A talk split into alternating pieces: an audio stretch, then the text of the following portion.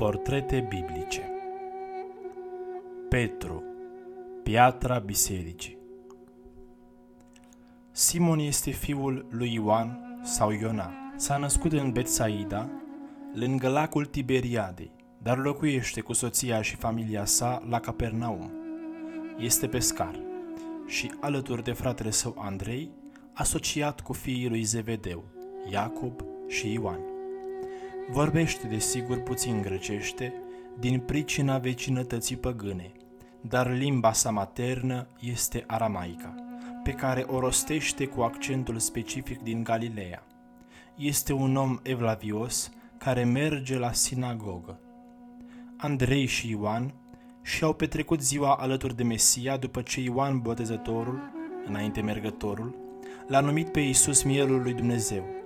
Întorcându-se acasă, Tulburat că l-a întâlnit pe Mesia, Andrei se grăbește să-l aducă și pe Petru și rămân câtva timp alături de noul lor învățător. Sunt martori la schimbarea apei în vin, la nunta din Cana, merg la Ierusalim pentru sărbătoarea Paștelui și se reîntorc în Galileea, reluându-și îndeletnicirile. Pescuitul are zile bune și mai puțin bune. În ziua aceea, pescarii n-au prins nimic. Tocmai își strâng mrejele când sosește Isus. Urcă în barca lui Simon ca să vorbească mulțimii care l-a urmat. Apoi spune, Depărtați-vă în larg și aruncați mrejele. Simon îi semnalează că s-au trudit toată noaptea fără să prindă ceva, dar se supune. Recolta e atât de bogată încât se văd siliți să-și chime și în ajutor. Atunci Petru cade în genunchi la Isus și îi spune, Du-te de la mine, Doamne, căci om păcătos sunt. Isus îi răspunde, De acum înainte vei fi pescar de oameni. Atunci, trăgând corăbiile la țărm, au lăsat totul și l-au urmat. Curând se constituie grupul apostolilor. Simon este menționat întotdeauna primul dintre cei 12. Isus urcă pe munte și îi cheamă să-l însoțească atunci le dă stăpânirea asupra duhurilor necurate, cu puterea de a le alunga și de a vindeca orice boală. Apoi îi trimite în misiunea lor la oile pierdute ale casei lui Israel. Printre tovarășii lui Isus, Petru se numără întotdeauna printre cei trei privilegiați. Împreună cu Iacob și Ioan, este de față la învierea fiicei lui Iair – toți trei se bucură de cinstea deosebită de a fi martori ai schimbării la față. Iar Petru se simte atât de bine încât propune cu mare naivitate și minunat entuziasm să ridice trei colibe, una pentru Isus, al cărui chip și veșminte au devenit strălucitoare, și celelalte două pentru Moise și Ilie, cele două figuri ale legământului cel vechi, care s-au arătat alături de el. În sfârșit, sunt aleși de Isus să-i fie alături în agonia din grădina măslinilor, dar toți trei sunt biruiți de somn. Petru este năvalnic și spontan. Văzându-l pe Isus mergând pe ape, se avântă spre el în același fel, dar e gata să se înnece. Este mereu alături de el, întrebându-l, căutându-l atunci când se depărtează ca să se roage, gata mereu să-i slujească îl întreabă dacă trebuie să ierte până la de șapte ori și Isus îi răspunde de 77 de ori câte șapte. Cere lămuriri cu privire la smochinul uscat și Isus îi răspunde să aibă credință. Se interesează de răsplata viitoare și Isus făgăduiește viața veșnică.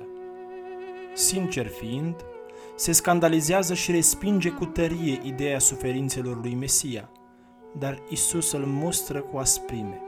Înapoi a mea, satano, gândurile tale nu sunt ale lui Dumnezeu. Alteori, este plin de credință și fără să înțeleagă, se avântă impetuos pe urmele învățătorului. Astfel, când Isus vorbește despre trupul său ca hrană și despre sângele său ca băutură, iar mulțimea se risipește, neputând primi astfel de cuvinte, el proclamă în numele celor 12 la cine să ne ducem? Tu ai cuvintele vieții veșnice. Toate acestea ni le arată în stare de declarațiile cele mai exuberante, pe care de altfel le și face. Când Isus întreabă cine spune lumea că este El, toți îi răspund, Ioan Botezătorul, Ilie, Ieremia sau unul dintre proroci. Însă când întreabă, dar voi cine ziceți că sunt? Petru răspunde înaintea tuturor și afirmă cu tărie, fără să stea prea mult pe gânduri, Tu ești Hristos, Fiul Dumnezeului celui viu. Dezvăluire inspirată de Tatăl, așa cum va spune Isus. Isus va merge însă și mai departe. O astfel de credință, afirmată cu atâta putere, este temelia solidă pe care vrea să clădească adunarea credincioșilor și o spune – tu ești Petru și pe această piatră voi zidi biserica mea și porțile iadului nu o vor birui și îți voi da cheile împărăției. Extraordinară certitudine și extraordinară putere a celui ce are asemenea credință și a acelora care împreună o împărtășesc.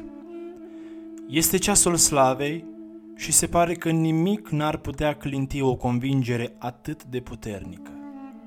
Petru va scoate sabia când vânzătorul va veni să-l prindă pe Isus în ghețimanii și va tăia urechea unui ostaș. Aceasta îi va fi singura îndrăzneală. Nu crede când învățătorul îi spune că se va lepăda de el.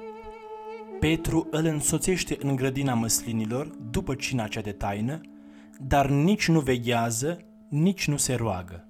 Când Isus este luat de soldați, îl urmează de departe, amestecat în mulțime dar lucrul cel mai grav se va petrece mai târziu, la palatul marelui preot. Petru se apropie, așteptând vești. O slujnică îl interpelează. Și tu erai cu Iisus Galileanul. Cuprins de spaimă, tăgăduiește.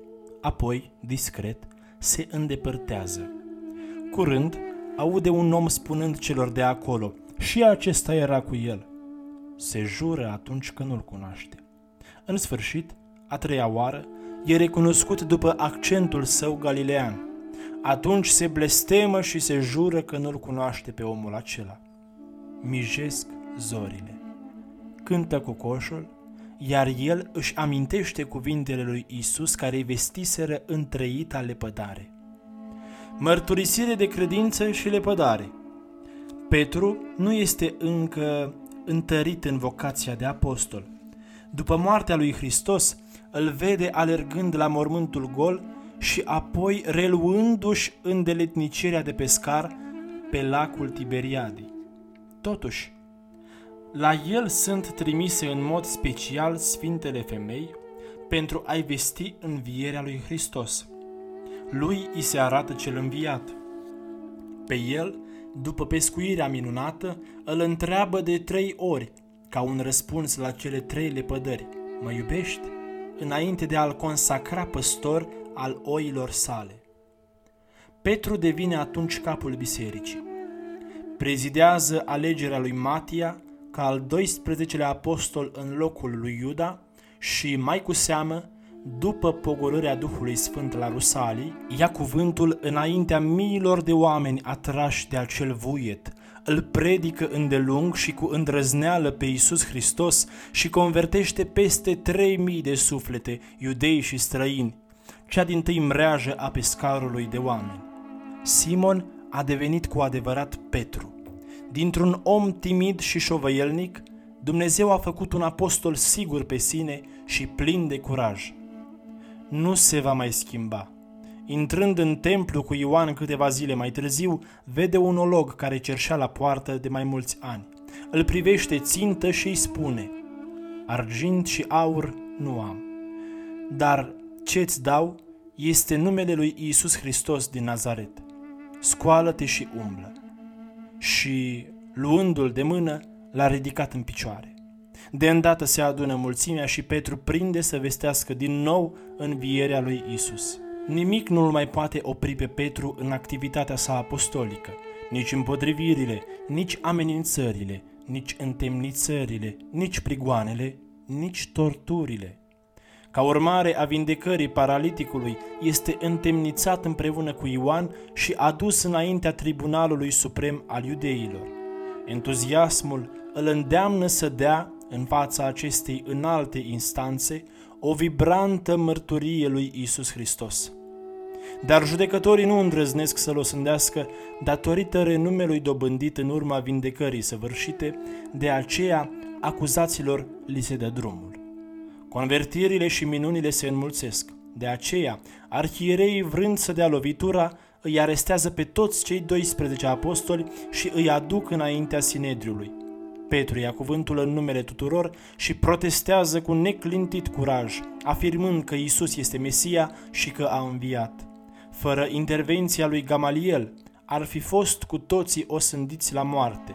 Datorită lui, sunt eliberați. Urmează totuși o prigoană de o violență rar întâlnită și, câțiva ani mai târziu, regele Irod Agripa I poruncește să fie decapitat Iacob, fratele lui Ioan, iar pe Petru îl aruncă în temniță. Prizonierul este strașnic păzit de patru străji de câte patru ostași. Irod, văzând mulțumirea iudeilor după uciderea lui Iacob, se gândește să-l aducă pe Petru înaintea poporului după sărbătoarea Paștelui. Dar în ajunul înfățișării, un înger al Domnului îi apare lui Petru, îl scoate din lanțuri, îi deschide ușa temniței și îi redă libertatea. O atare traiectorie îi conferă lui Petru autoritatea incontestabilă întărită de mulțime de minuni. Se spune că era de ajuns ca umbra lui să treacă peste cei bolnavi și aceștia erau vindecați. Autoritate de temut în cazul lui Anania și al Safirei, care mint Duhului Sfânt, încercând să dosească o parte din prețul ogorului vândut pentru a da impresia unei mari generozități și care cad fulgerați înaintea lui Petru. Și frică mare a cuprins toată biserica, după cum glăsuiesc faptele apostolilor. Atitudinea, gesturile, hotărârile sale sunt respectate și discutate, deoarece au un răsunet deosebit în biserică. Poate că cel din tâi, inspirat de Duhul Sfânt și de vedenii extraordinare, îngăduie botezul păgânilor netăiați împrejur, așa cum se întâmplă cu sutașul Corneliu. Este drept că trebuie să se justifice în fața fraților săi. În prezența lui se rezolvă litigiile și prezidează adunarea cunoscută sub numele de Sinodul de la Ierusalim. După Sinodul de la Ierusalim, Luca nu mai pomenește de Petru în faptele apostolilor, astfel că trebuie să ne mulțumim cu informațiile mai puțin sigure oferite de tradiție. Ar fi întemeiat biserica din Antiohia, mai înainte ca Pavel să poposească acolo în repetate rânduri. Ar fi mers și la Corint, și ar fi vestit Evanghelia în cele cinci provincii ale Asiei Mici, cărora le este adresată prima sa epistolă. Pontul, Galatia, Capadocia, Asia proconsulară și Bitinia. S-a susținut chiar că ar fi poposit în Babilon. Cu siguranță Roma este locul unde a cunoscut martiriul. De cât timp se afla în capitala Imperiului când se declanșează prigoana lui Nero, care îi va aduce moartea?